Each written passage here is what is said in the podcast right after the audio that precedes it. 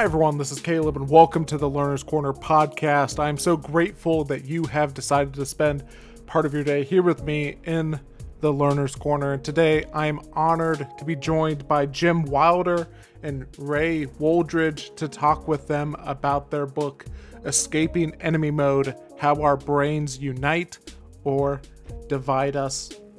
And here on the podcast, this is a podcast for lifelong learners to where we want to continue to learn and grow and, ga- and engage in all sorts of different uh, different and difficult conversations as well. And if you're on that journey of lifelong learning, I would just recommend that you subscribe to my Substack because that's where I give all of my recommendations for the things that I am enjoying reading, you know, uh, listening to movies that I'm watching, videos, songs, uh, literally just anything that is just engaging my curiosity or making me think. You could find that on the Substack. And today, as I mentioned, today we're uh, talking about uh, enemy mode. And, you know, we've uh, recently have been talking a lot on the podcast about how to engage in uh, just conversations to where maybe we disagree with people. And today we're going to I guess, continue to talk about that even more as well. And we're going to get into uh, the neuroscience of what causes us to see people as enemies and how do you work through that? How do you overcome that? How do you escape enemy mode in that? And how can we go about, for, for those of us who are uh, followers of Jesus, of which I am one, how can we go about, you know, living out that command of how do you love your enemies, even when it can be difficult? And diving into and just diving into that. And you know, I want to be that type of person. I want to be that type of person that is able to engage in those types of conversations that are are just difficult. And I don't want to be in any enemy mode. I want to be in a relational mode. And that's part of the reason why I'm talking with Ray and Jim on the podcast today as well. So let me tell you a little bit about them and then we will jump into the conversation. So, Jim Wilder brings his extensive life experience growing up in the Andes Mountains, his PhD in psychology, and his 30 years of training leaders on five continents for the realities of business today.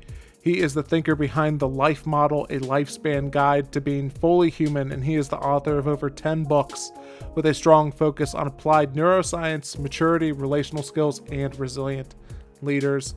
And then Ray Woolridge is the executive director of Life Model Works with a master's degree in strategic studies and theology, and he is a skilled public communicator and a leadership coach who enjoys helping leaders discover their uniqueness and unleash their potential. He is a retired U.S. Army brigade, brigadier general with 43 years of military and civilian service with the Department of Defense. And without any further wait, here is our conversation.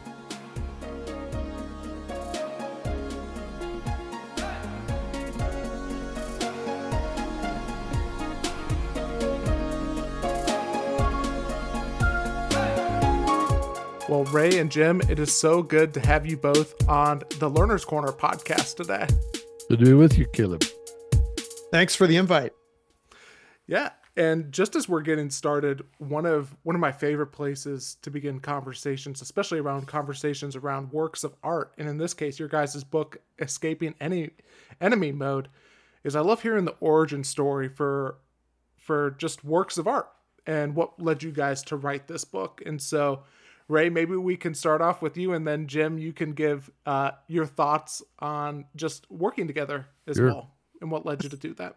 Well, this is backwards because uh, when Jim invited me to co-author this book with him, and it's nearly three years ago, I I really didn't know what enemy mode was. I had just begun learning about neurotheology a couple of years before, and I knew there was some disconnect in me, but I didn't realize how deep it went. And so when Jim invited me, I readily felt uh, uh, uh, freedom to from the Lord to to co-author this book, but the the deeper I got into it and the more Jim educated me on a, a non-relational brain state, I realized that describes a lot of my life. Hmm. So it's only interesting in case the audience doesn't happen to know that you're a retired Army general, and you've yes. been through West Point and uh, made a a brilliant career out of uh, developing um, a approach to conflict. And mm-hmm. the question is, is that the same as enemy mode? And that was kind of what we we started out to talk about right there. You know, is mm-hmm. does actually defending yourself put you in enemy mode, or is enemy mode something else? And uh, mm right at first. Well, one of the fun things about writing the book is that we both went in not knowing exactly what the answer would be. Mm-hmm. So, uh, you know, it was a it was a relational getting to know each other, getting to know the topic, and uh, and then discovering how it applied to our own lives, and even to our ministry. Wouldn't you say, Ray? Oh, absolutely. Um, we, we, have I was at the same time, Caleb, as we began working on this project. I was the new executive director of Life Model Works. My boss. That's right. and uh, and actually your successor, because Jim, you had been in that role a few years ago, uh, many years ago, but many years, um, yes. um, many years. But but as I examined the organization, I realized, wow, we haven't always kept it relational ourselves, mm-hmm. both both inside the organization and with partners. Now, mm-hmm. the interesting thing also to me, you know, Caleb, you you know this, I think Jim has spent his life studying the brain mm-hmm. and studying neurotheology, the marrying of the Bible and brain science. And Jim, you identified this phenomenon, enemy mode, some time ago. Right. It uh, came out of the work of Allan Schore, and he was talking about this uh, cold kind of anger and how that ran through uh, one of the vagus nerve systems. And uh, I thought it was probably quite related to hate, although no one had named it that way. And if you look back over history, people who hate each other, um, uh, what's a huge source of uh, domestic violence, murders, uh, conflicts, racial tensions, um, wars, and then resentments after they're over. And so, uh, you know, I knew the brain had this kind of, a, um, you know, seek and destroy function in it. Uh, that was cold, calculated, and not very well understood. And so, you know, why is it that we, you know, we sometimes can't seem to see the other person uh, and what they're trying to do, even when they're trying to help us, it's like they continue to feel like an enemy. So I thought there must be a mental state that goes with that, but how does it work? And when we started this project, uh, I didn't know how it worked, but it was sort of easy to observe there was something there. Uh, and you are very interested in how this might apply to ministry and to churches mm-hmm. and uh, you know work environments as well as to yourself. And and in the military, I learned um, how to cope with stress and with with ext- extreme situations. One of the things the military is really good at is to help you control your fear response. But what it not necessarily too good at is help you uh, connect to the people around you. I think the military assumes a lot. And if someone comes into the military with a solid relational foundation for their life, and they saw good modeling as a child and, and with coaches in school, then they might be better at it than others of us who weren't. And I wasn't I particularly good at building these deep relationships through my life, even though I have friends of a lifetime but they're actually very few. There's not too many. And and uh, I look back at my life and I say there were a lot of missed opportunities because of how I lived and led. You know, Caleb, though the the other element I'd want to throw in right now is that mm-hmm. in uh, in our contacts with uh, the late Dallas Willard, he always used how we love our enemies and whether we do that spontaneously as sort of the benchmark for our Christian maturity and enemy mode it would be exactly the opposite of spontaneously loving your enemies so what we had going into this was okay if we're going to actually be able to love our enemies spontaneously what has to change mm-hmm. and that is that was sort of the common ground on which uh, all of us that were involved in the search and certainly ray and i were were starting you know we want to know how do you actually develop the kind of character that spontaneously loves your enemies and how does that fit into the problems of life and the world mm-hmm. You know i'd love for you guys to define what enemy mode is and you even in the book you get into a couple of different uh, modes or states of enemy enemy mode. And so, just as we, you know, as a jumping off point, you, you mind defining what enemy mode is, and then elaborating on the the states that it can show up as? Want to take that one, Ray? Sure. Enemy mode is an impaired brain state where you're, um, and there, and there's three manifestations we could say, but it is an impairment that does not see the people around you as people uh, to connect with. It, it it makes the assumption that these people around here are not really on my side, hmm. and uh, it could be that your fixation is just on the stuff we're doing together and uh, and you're doing stuff together but you're not connecting. And that's not a problem until someone around you looks you in the eye and wants a relational connection and you miss it. And that will then become an enemy mode interaction. Hmm. now we found and and as I, I did a lot of interviews for the book and everybody I talked to interviewing, and these were army generals, these were business leaders, these were ministry leaders, you name it, they all got what we call stupid enemy mode. Mm-hmm. Stupid mm-hmm. enemy mode is when someone is totally losing it. That's a high uh, energy state. Very high energy, and everybody's getting their cell phone out to record what's happening right here to post to social media because mm-hmm. this person is freaking out. They're flipping their lid, and actually, there's some brain science behind that expression. Mm-hmm. Uh, they're not thinking from the who they are; they're thinking from the back and the bottom of their brain. Uh, so, so stupid enemy mode was easy. Uh, simple enemy mode was much harder to convince people. Mm-hmm. Simple enemy mode is just a simple non-relational brain state. A very low energy response. Low energy, and and so we're doing things together, but we're not connecting. And and um, you know, it's and it comes from a, an assumption they're not on my side, mm-hmm. but it, it's it's in a brain that stopped looking for relational connection early in life and didn't reliably learn that hey when people smile at you maybe they want to you want you to smile back and we can have a fun conversation mm-hmm.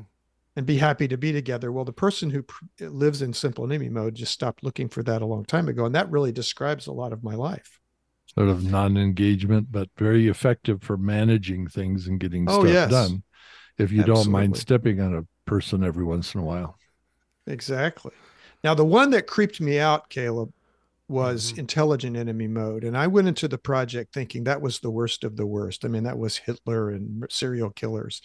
And then I realized that was me sometimes when I'm going for the win non relationally without an attachment to that person.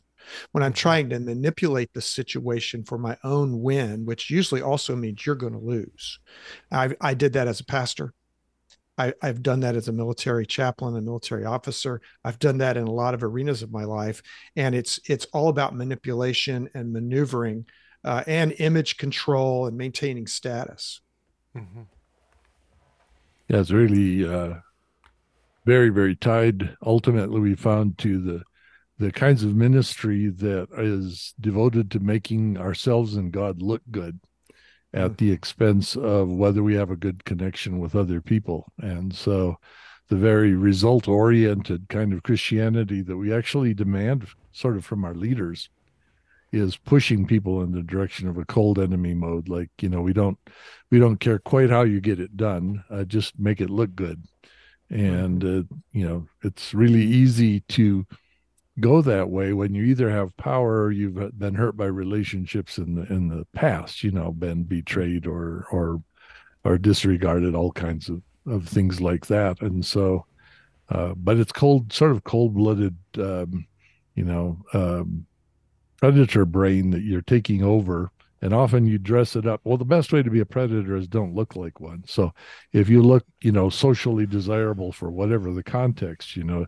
you actually make the most effective predator.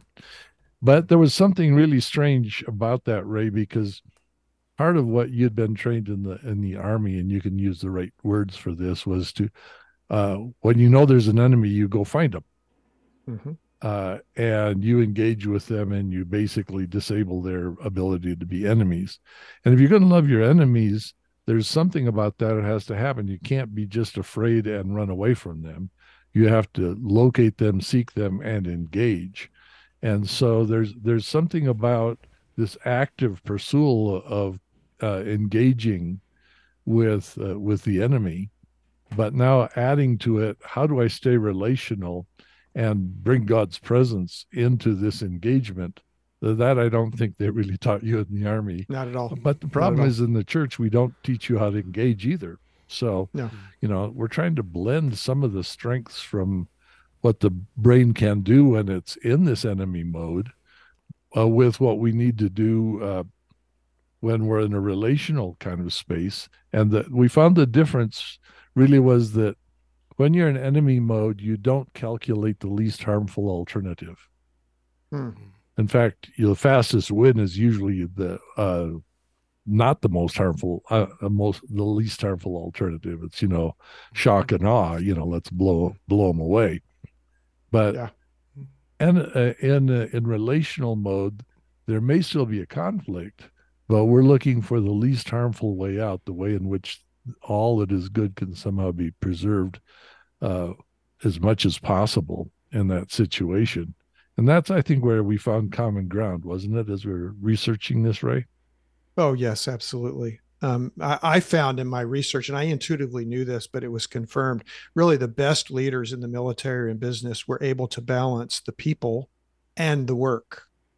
And, and they would get the work done, but they would do it in a relational way. And the people would love serving with them and would follow them even into dangerous situations. Those were the Mhm. leaders that we all wanted to be with, but not everybody could do that. And why was that? Um, now, Caleb, when we back to our definition of enemy mode, when we Mhm. say it's an impairment, uh, what we're saying is the signal processing pathway on the right hemisphere of the brain from the bottom to the top is impaired. There's a breakdown. Mm-hmm. And, and we go in, co- into considerable detail. In fact, this book, of all the books Jim Wilder has been author or co-author, this that may have the most brain science in it, because we talk about what is that breakdown, how did it happen, and how do you correct it? And and and Jim just introduced a new term that we you, we didn't define, and it's relational mode. So uh, this term really means it's kind of the opposite of enemy mode. Mm-hmm. And what does relational mode mean? Well, it means your right and left hemisphere of your brain are in synchronization Mm-hmm. and you're living from your positive identity of the person you were created to be and you're able to um, have mutual mind with the people around you and if you're a See christian their perspective is what you Yeah. might say to that. Uh-huh. mutual mind and of course allan schore talked about mutual mind and and and this amazing ability in- in our, our cingulate cortex to be able to uh, realize what another person is thinking to complete their sentences without cutting them off but you were kind of tracking with Mm-hmm. we one know where they're going. Yeah. yeah Mhm. and that's a beautiful thing well in enemy mode that's totally disrupted Mhm. but it happens you see it when people are in the flow you see it when jazz musicians are in the flow with one another uh, when a band is composing when a soccer team is playing well together or any te- sports team there's a flow there there's a mutual mind happening well introduce enemy mode into that that is totally disrupted. Creativity falls off. Um, it- it's just a, a very painful place to be when we just why can't we all get along? Well enemy mode is a good reason why. Mhm.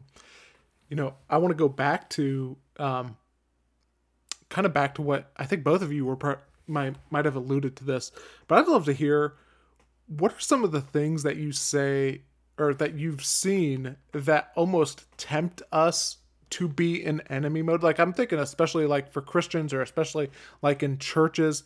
Like I think um, you you mentioned that sometimes that's what's rewarded like enemy mode is rewarded. Can you talk to me about some of the ways that you've seen that play out, like enemy mode awarded?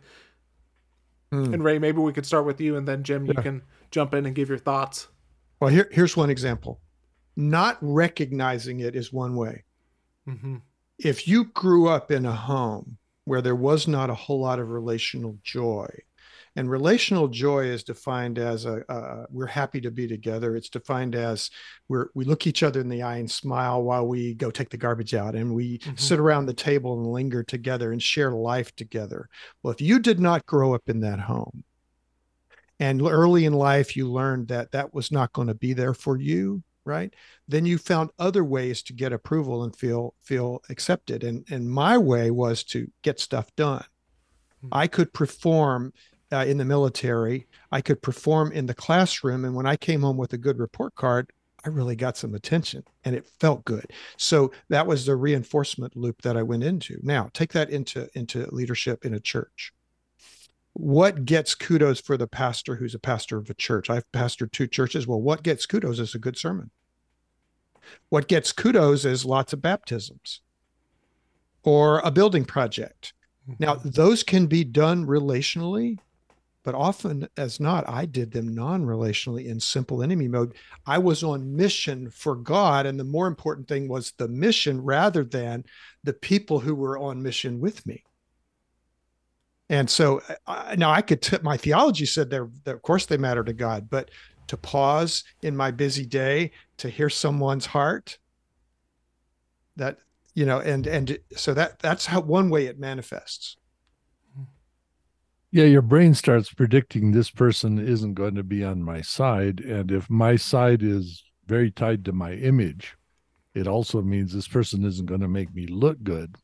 And uh, so underperforming people are easily thrown under the bus wouldn't you say mm-hmm. ray? Oh yeah. That's a, that's a common thing. It's it's true in all kinds of churches. I, I made a terrible mistake as a young pastor. There was a woman who was in our worship team and she wasn't the best singer and uh, it, it was very non-relational how we asked her not to uh, be in the be in, uh, a lead singer anymore. And I, I just regret that now she didn't need to be a lead singer but we could have done that in a very relational way and helped her get some voice lessons and some breath control.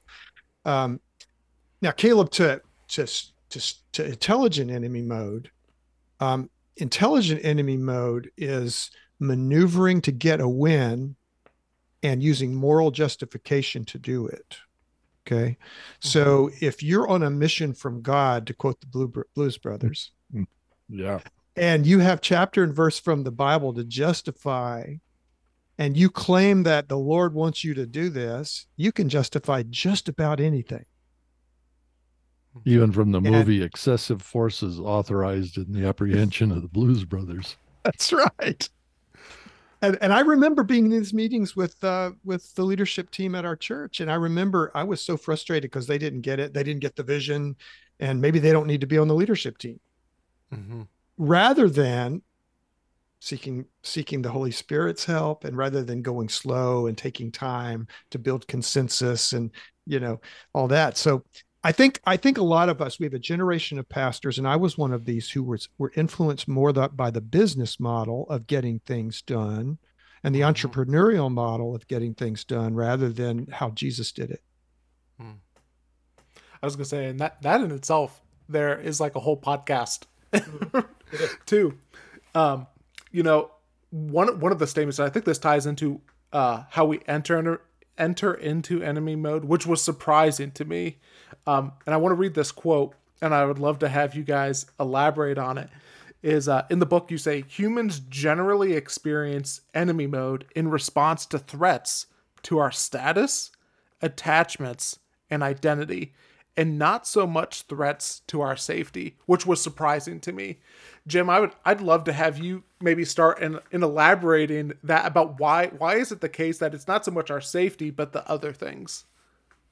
Yes, well, the the thing that matters most to us, you know, uh, if we're looking at both Old and New Testament, it says, "What is, what are human beings that God's mindful of them, but you have made them a little lower than Elohim and crowned them with glory and honor." So, what we actually uh, I feel most threatened by is when someone's going to take away our glory and honor. They're going to take away uh, our sense of value. They're going to take away our right to uh, to belong. And so, the brain is extremely sensitive to that. Uh, you know, it takes us about 120 milliseconds to figure out the gender of the person we're talking to. Uh, might take longer nowadays. I don't know, but that's the you know the mm-hmm. standard brain response, and it only takes 40 seconds you know, you know, to figure out whether the person's status is higher or lower than ours. It's the one of the first thing the brain goes to. And so a low status says what matters to me is not going to be important in this context. And uh, compassion and most of what uh, you know Christianity is built around in in concept anyway is that we raise the status of others to the highest conceivable status of a human being, and that is to be a child of God. Uh, but in real culture and interacting with each other, we try to protect our status and as best we can not raise anybody higher than ourselves. And very often, if we want to put people down or compete, we are going to lower their status some way or another, humiliate them, make them look stupid, uh, ignore them, you know, otherwise, uh, you know, uh, and then if you start doing this, like we're raising our status in order to raise God's status in the in the world. Now, anybody that that wants to lower my status is is a threat, we think, to God. Um, so it then becomes Christians' obligation to make God look good, instead of perhaps the other way around, which is it's God's work to make uh, Christians uh, uh, look like they might be His children uh, yeah, which is kind of a, a, it's a workout, I'll tell you, you know, mm-hmm. uh, to, to to start acting like God's children in some way. But this ability, uh, if we're afraid, and, and uh, the fear has such a big influence in whether we're going to enemy mode or not. If we're afraid that the other person will take something from us, uh, the brain predicts they won't be on our side. And so, if they want to take credit, that should we think should be ours. If they want to uh, take an opportunity, we th- should think uh, belongs to me. Or um, if uh, you know they want to move in on on my relationships, and I feel like there's no room here for other people. Uh, there's just so many ways that we can feel threatened, and then the brain begins to when it's in enemy mode, it starts doing enemy calculations on everything the other person does. So even when they're trying to help us, our brain goes, ah, but they're up to something. And so we misread our friends. And probably you have, certainly I have, uh, been attacked by somebody we were trying to help because they were just reading everything we were doing in a negative context. And, mm-hmm. and that's because the brain in enemy mode cannot see it shut off the part of its brain that's relational that could understand what's going on for you and so it mm-hmm. really cannot read. This is why it's impaired. It really cannot read that you're trying to help me. And it, it's bound to bite the hand that's feeding it. Uh, and so now we've got fights happening between people who really are are on our side, but we have no way of knowing it. Uh, And mm-hmm. once they get hurt, it's not too hard. I mean, enemy mode is extremely contagious, wouldn't you say, Ray? Oh yeah, yeah, it's Absolutely. not really too hard when you bite somebody who's trying to help you for them to go into enemy mode and go like, wait a minute here, you know, uh, you're going to hurt me, and so now we're we're both in the mess. Hmm. Yeah, Caleb, a fear is so rampant in our culture, mm-hmm. and it's rampant in the lives of pastors. I remember as a church planting pastor uh, just having this gnawing fear very deep within, but it constantly drove me to do more, to work more, to work harder. And what was driving the fear was um, where are my people and who am I? And if I don't produce, who am I? And if this church doesn't make it, who am I? And you know we had uh, when we started that church we had two years of support and then we were on our own as a church and i had a family a growing family of three children with three children soon to be by the time we left there we had five kids how's this going to work out and so i figured working harder was the the best solution even though my theology told me work slower be more mm. be more trusting uh, you know but I didn't have the the relational skills to do that particularly well. And so I I drove myself into near burnout and and I look back on that episode in my life as a total enemy mode episode. Hmm. 30 years later, I wish I could do it again differently. I wouldn't want to do it again. I've, God hasn't called me to do that in this season, but man, I wish I had known these things 3 or 4 decades ago. So talk to me about how do we how do we go escaping enemy mode because nobody like I mean just what you were saying, right? Nobody wants to look back on their life in 15 or 20 years. We want to get it we want to get it right right now as as best as we can. And so talk to me about how we can go about um, just escaping enemy mode. Well, I think one of the beautiful things we've been listening to with Ray, and it's one of the things I like about working with him. Uh, you you know he's he's quite authentic about the things Oh, yeah. that are we would look at as weaknesses. Now, normally you see you'd hide those because you would think someone will attack me. But one of the solutions to enemy mode is to say, I know you might attack me, but I'm going to actually teach you how to stop doing that. And this is one of the things that pastors and leaders are supposed to do. They're going like, well, I- we understand. We're probably all in enemy mode. And so if I show a weakness, it's going to bring on all the predators. But part of this life is to teach people that's not the way we have to live. And I don't have to be afraid of that because there's actually something else to offer. And, and that what we're offering is um, what I think what you and I ended up calling uh, helping people find their best self. And, uh, you know, even in a difficult situation, you can say to somebody, okay, let's, let's quiet down. By the way, the brain that's in enemy mode always needs a little quieting. Let's quiet down and let's figure out a way that we can come out of this with what's good for both of us. It's uh, uh, that attitude going in it's not particularly those words but that attitude going in is i have something to bring that will help you be your best self and uh, deep down that really does appeal to other people if we can show them that we also can learn to be our best self. So what would you say about that uh, helping people find their be their, their best self there ray? Well, it, that that's the ultimate goal because when people uh, create or discover the person they were created to be, and how they were designed, and when they have people around them who are calling the best out of them, and we're calling that out of each other, it's so powerful. and who does and that it- for you Oh, my wife Deborah does that for me every day.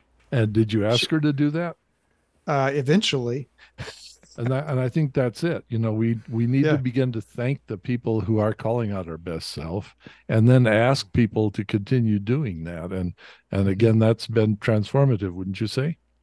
it it has it has she she has considerable ca- capacity uh, to to do that for me. It has not come without a cost though, because when I'm not my best self, when I am you know when I ignore the warning signs that I'm going into enemy mode or or I'm not escaping enemy mode, when I ignore those warning signs, it can be very painful. And so um, in fact, Caleb, the opposite of what Jim is describing, he talked about quieting. Mhm. And, and really, that starts with first recognizing something your body is telling you, even before you open your mouth. And actually, people who know us well can see it on our on our face and, and in our demeanor. Our nonverbals are so transparent; you can't hide them. Most of us are not inscrutable, and and and, with you know faces locked down. Most of us can be read like a book, and uh, my wife can read me like a book. And if I'm an anxious presence, and if I'm in a hurry, and if I'm not making eye contact, if I'm not being kind, she knows I'm going into enemy mode or I'm already there. And if, but, but, if, but if I would, if I would slow down and, and oh, wait a minute, my heart rate's elevated.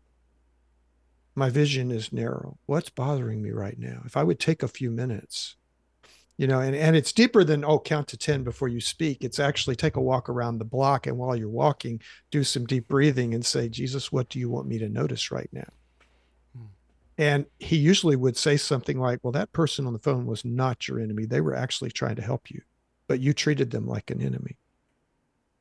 So, so really, it's for, for me, it's um, to get to best self, you first have to quiet. To get to quiet, you have to recognize something's going on in your body.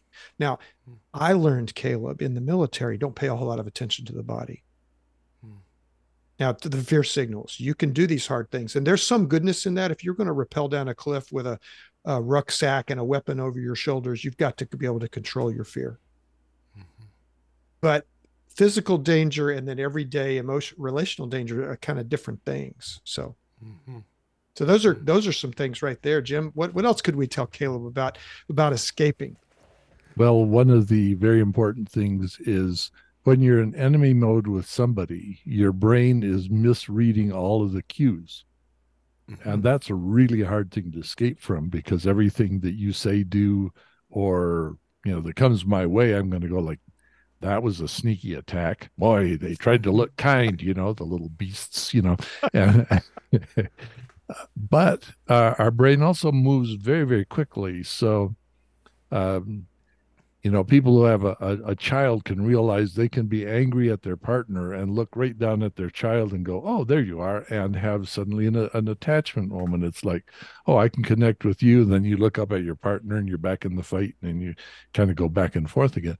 So if we have a rescue attachment somebody who can get us out of enemy mode and we can connect with them briefly um, that helps our brain get out of enemy mode and start thinking relationally again and if that person actually uh, has a perspective they can share with us on whoever we think is our enemy, uh, well, that would help us see that person in a new way. It's like, oh, well, you mm-hmm. know, well, when I look at, you know, uh, so here's a real simple example again with parents, you know, uh, well, why does dad stay away so much? I guess he doesn't like me. He must be my enemy. Mom says, you know, he, your dad works very, very hard. His job doesn't pay him very well but he does that for us as a family. Let's re have another look at this, and we'll see what looks like enemy mode to you looks like caring to me. Uh, and when we have human beings who do that, we have a whole lot less conflict. Uh, but the person who can see us all well and is not our enemy is is God in the presence mm-hmm. uh, in the person of Jesus. And so, if we can form a connection with Jesus, and we go to say, well, you know, how do you see that person I see as a rat? You know it's like well they do have some rat-like behaviors but that's not who i created them to be. That's not their best self. Here's what i'm growing in them. And you go oh i didn't see that at all. Mm-hmm. uh, and so jesus becomes this rescue attachment for us. And but when we're really upset it's really hard to notice where jesus is so if Jesus, people could become that same presence of Jesus for us, and this is what we did with each other is, you know, and we usually we hide our enemy modes uh, when we're at church if it involves anybody that you know we're really upset with. Um, yeah. Unless we want to gossip, then we'll all get together and be enemies, you know. But uh, if we could go to people and go, you know what, I am not seeing this person the way Jesus uh, sees them right now. I hate their little guts uh, you know, uh, can you uh, help me connect with Jesus and, and what does he see that is that wants to bring out? Because right now my best person isn't out and and I can't see it in them either. And if we are a community doing that, our brain begins to develop a pattern that says, "Hey, you know, if I could connect to somebody with a with a more stable mind than mine, uh, I would be able to have a better perspective that helped me look back on this moment instead of going like, I hope no one pulled out their cell phone. We go like, I hope they did pull out their cell phone because what happened here is really going to be amazing. Mm-hmm. This is yeah. this is not what you usually see. And uh, one of the fun things about writing the book was being able to interview some people that actually could do that in real time and and tell their stories. And then mm-hmm. uh, you know to be able to say, yeah, this is something that you know people with no professional training can do by simply learning to quiet themselves and say, let's get Jesus' perspective on this, could make it contagious, and and that to me would make a church I'd like to participate in. Mm-hmm. Yeah, we we love the story of Lisa in chapter four, how she did that. Chapter four, right, Jim? Mm-hmm. She did that in a COVID so. in uh, COVID um, um, shot public shot center uh, during the height of the pandemic and it was a stupid enemy mode moment and she was able to be the presence of christ and bring peace to a very difficult situation when no one else could do that. Um, caleb i would also say that what's making a huge difference for me is a form of prayer counseling that we call Immanuel prayer and i'm meeting with some people over the past 18 months to two years and it's bringing so why am i perpetually prone to these enemy mode situations. What is that all about? Hmm. And I'm, I'm having one of those sessions this week with a confidant, and you know, um, we're going to be praying through a day of enemy mode that wasn't too long ago. Mm-hmm. And he doesn't know that yet, but he won't be surprised by anything I share with him. And that's what I'm bringing to the table. And hey, man, w- what is driving this so deep? And how can we have healing for that? And healing of those uh, deep wounds are so much a part of it. Uh, that my story of of because the, the, really the point is not whether you're going to go in enemy mode or not. You will. Mm-hmm. You will. Yeah. It's will can you reliably escape? Can you recognize it, admit it to the people around you, and consistently escape? And, and can you build your capacity, relational capacity, to the point that when it's missing, you notice right away? mm-hmm. talk to me about like what what have you learned to do whenever you're encountering somebody in enemy mode like especially whenever it's somebody that like you you love and you're trying to figure out okay i know like just what you guys said this is not their best self but i don't know maybe they're in such enemy mode it's not like i i would probably feel the the the pressure to not say you know what i'm not sure you're being your best self in mm. this moment talk to me about how do you go about helping helping the people that we care about mm. escape enemy mode well, the first thing is that whenever you offer uh, help that hasn't been requested, uh, it is uh, usually not well received. Um, so if you can, in your relationships, you can begin to say to other people, you know what? I might not react very well at first, but I would welcome you to uh, reduce the amount of damage I'm going to do by helping mm-hmm. point this out to me, and I'll try to be grateful. Um, to, to arrange that, it, I always say it's like, you know, uh, the difference between a tennis game and just taking a, a, tennis ball and whacking it at somebody as fast and hard as you can. If uh, you haven't been invited to the game, they'll go, "Hey, what are you doing?" But if you have been invited to the game, they'll go say, "Great serve," you know, uh, mm-hmm. which is the di- one of the differences there. Um, but uh, the um, you know the other thing about it is if I just point out to you you're in enemy mode, I'll almost certainly get an enemy mode atta- answer. But if I can add to that, and here's what your best self usually is, and hmm. I bet you'd like that back. You know, hmm. this would be one of those those times when you you you would like to be like, you know, you know, normally I know you're this way, or, you know, I know you're working to be this way, or, you know, I think when God created you, He put this in you, and and uh, you know, let's just quiet a minute, connect with him, and see if there's a, you know, let's say a kind way to uh, continue with this conversation. When we can actually name a, something of what God's created the other person to be, it resonates inside. We go like, yeah, no one's ever brought that up in the middle of a fight before. Uh, this this is kind of different, and your your part of your brain that's predicting what enemies are, are going to do is suddenly sort of stunned, like, huh, I never had anyone do that before. That where do we put this? And they can't predict, oh, that's what enemies do.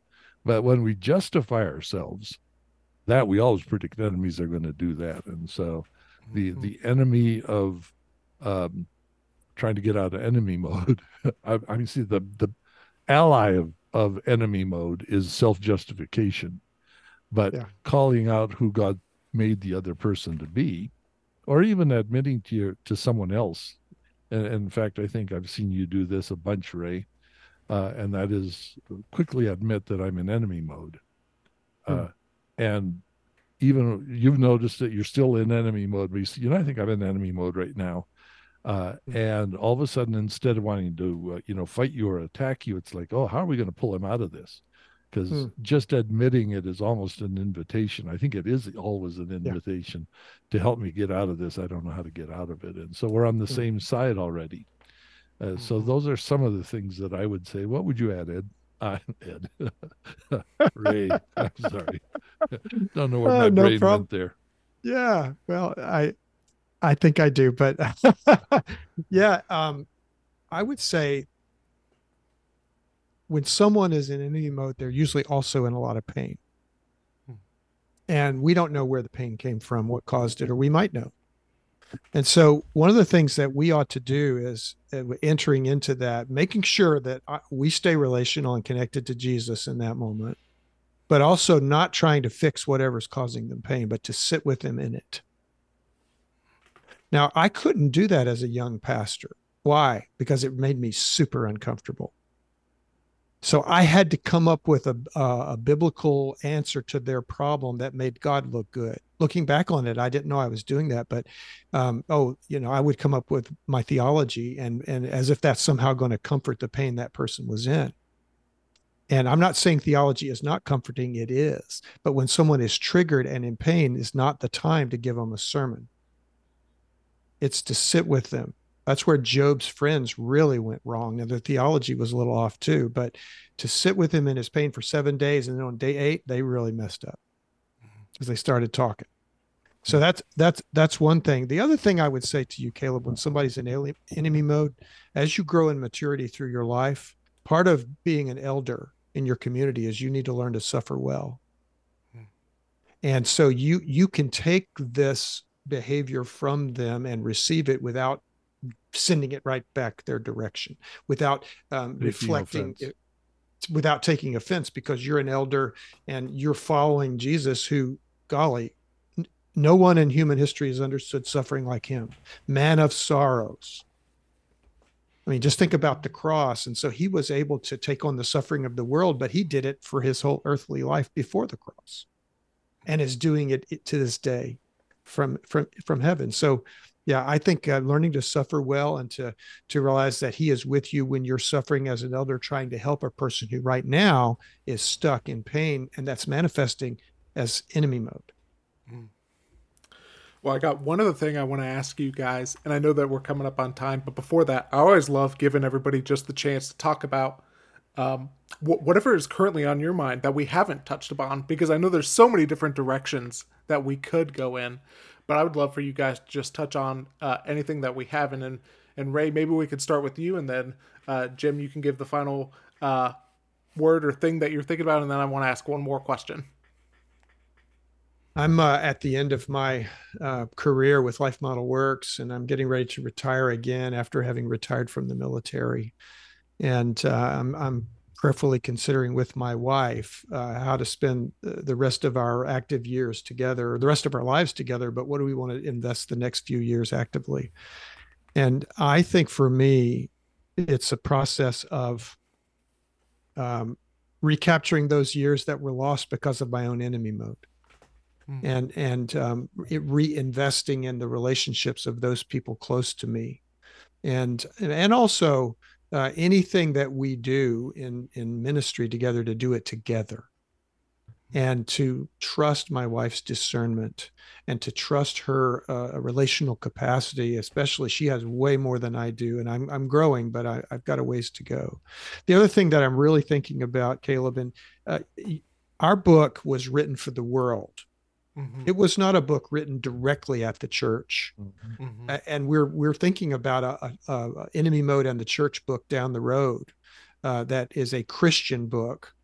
But what what what does it look like to be a church, uh, becoming the people of God and living relationally with one another and with the world?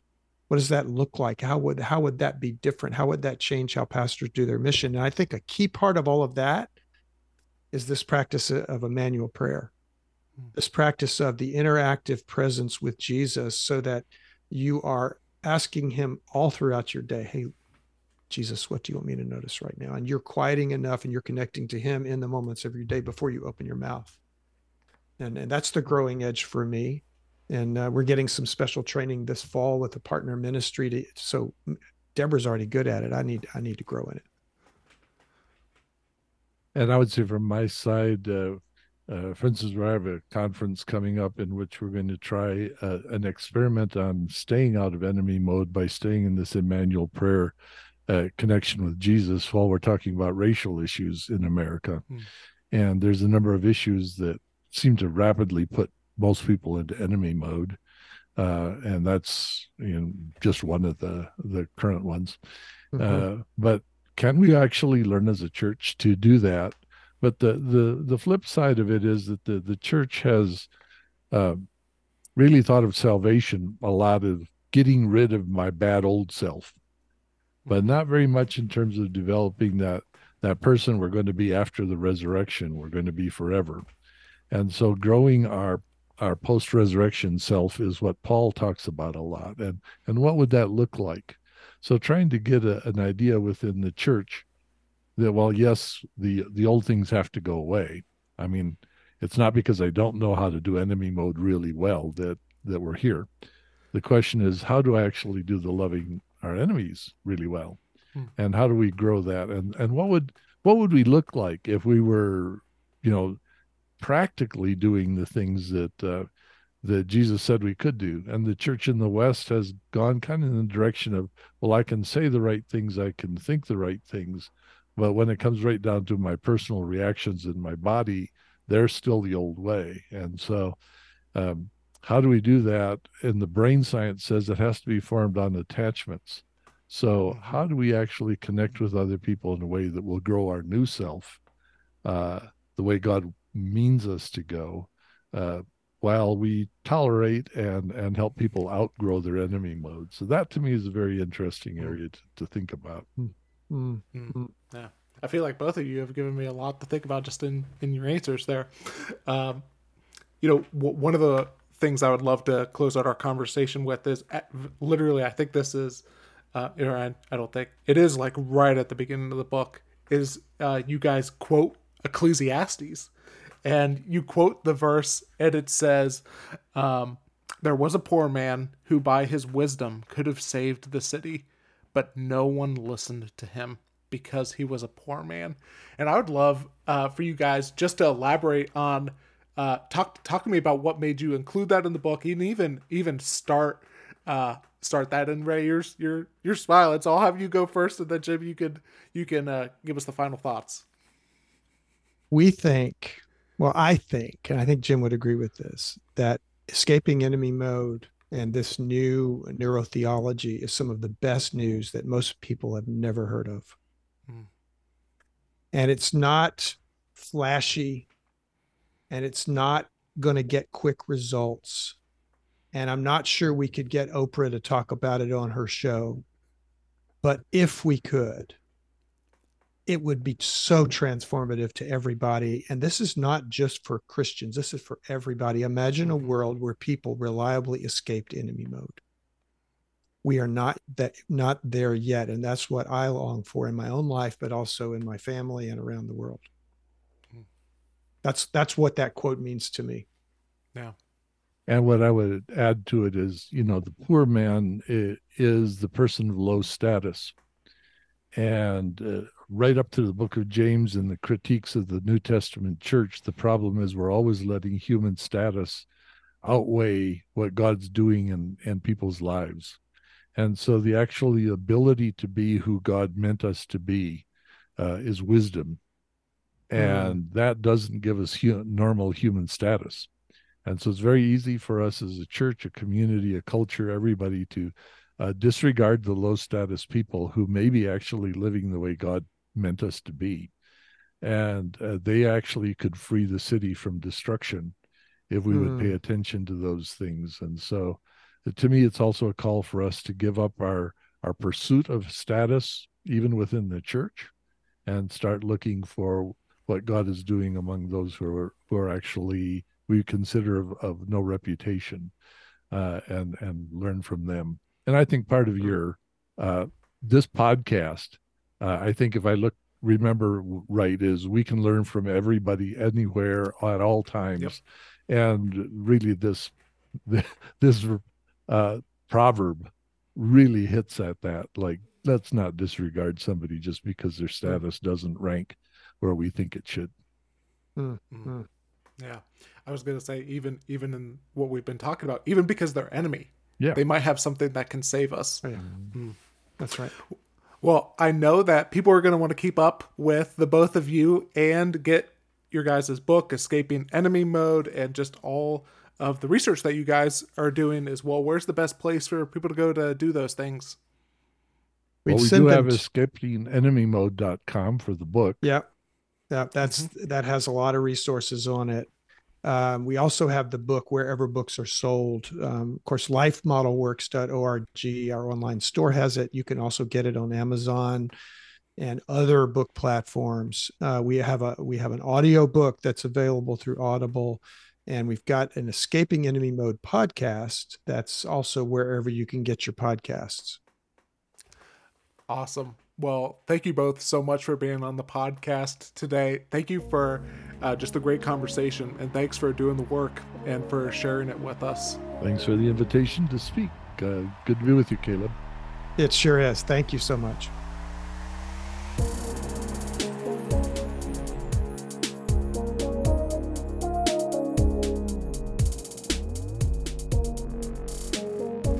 I'm so grateful for the work that Jim and Ray are doing and helping us escape, uh, escaping enemy mode. because it's so easy for us to fall into it. And I think it's just good to also remember what they said that it's not a, it's an inevitability. We're going to enter into enemy mode. The real question is how quickly can we enter back into relational mode? How quickly can we move from from seeing people as enemies to seeing them as friends to seeing them in the made in made in the image of God? And dealing with okay, what what is what is keeping us from seeing this person? What is keeping us from seeing this group as if they are made in the image of God and really digging into that and trying to discover what's behind that? Why is it so difficult for me to see that? What's making that difficult for me in my life?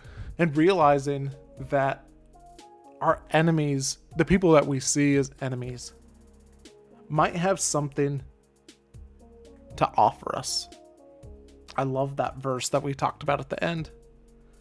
That they might have something that can save us. They might have something that can help us. And that's part of the reason why it's important for us to figure out how to escape enemy mode and doing the work that helps us escape enemy mode. And one of the things that I love that they're doing is is they're really trying to help us figure that out. And one of the things that they are doing is they are having a conference in Denver, and it is the Transform Escaping Enemy Mode Together. And one of the things that they're going to be talking about at the conference is specifically as it pertains to racial reconciliation, racial tension. How do you how do you escape enemy mode whenever it comes to conversations like that? And so that conference is happening in or on September 20th through the 22nd of 2023 and it's going to be in Denver, Colorado and we'll link to all the show notes as well for that. And if you want to keep up with this journey of lifelong learning how do we engage in these types of conversations, please subscribe to my Substack as well, which you could find in the show notes to where I'm just giving all sorts of recommendations and helpful resources of things that I'm currently learning from because I know that can be really hard to find uh, really good things to learn from, and I just want to save you the time on that. And again, all you have to do is go to my Substack and you can subscribe there, and you'll get a weekly email with uh, about three things each week that I'm currently learning about.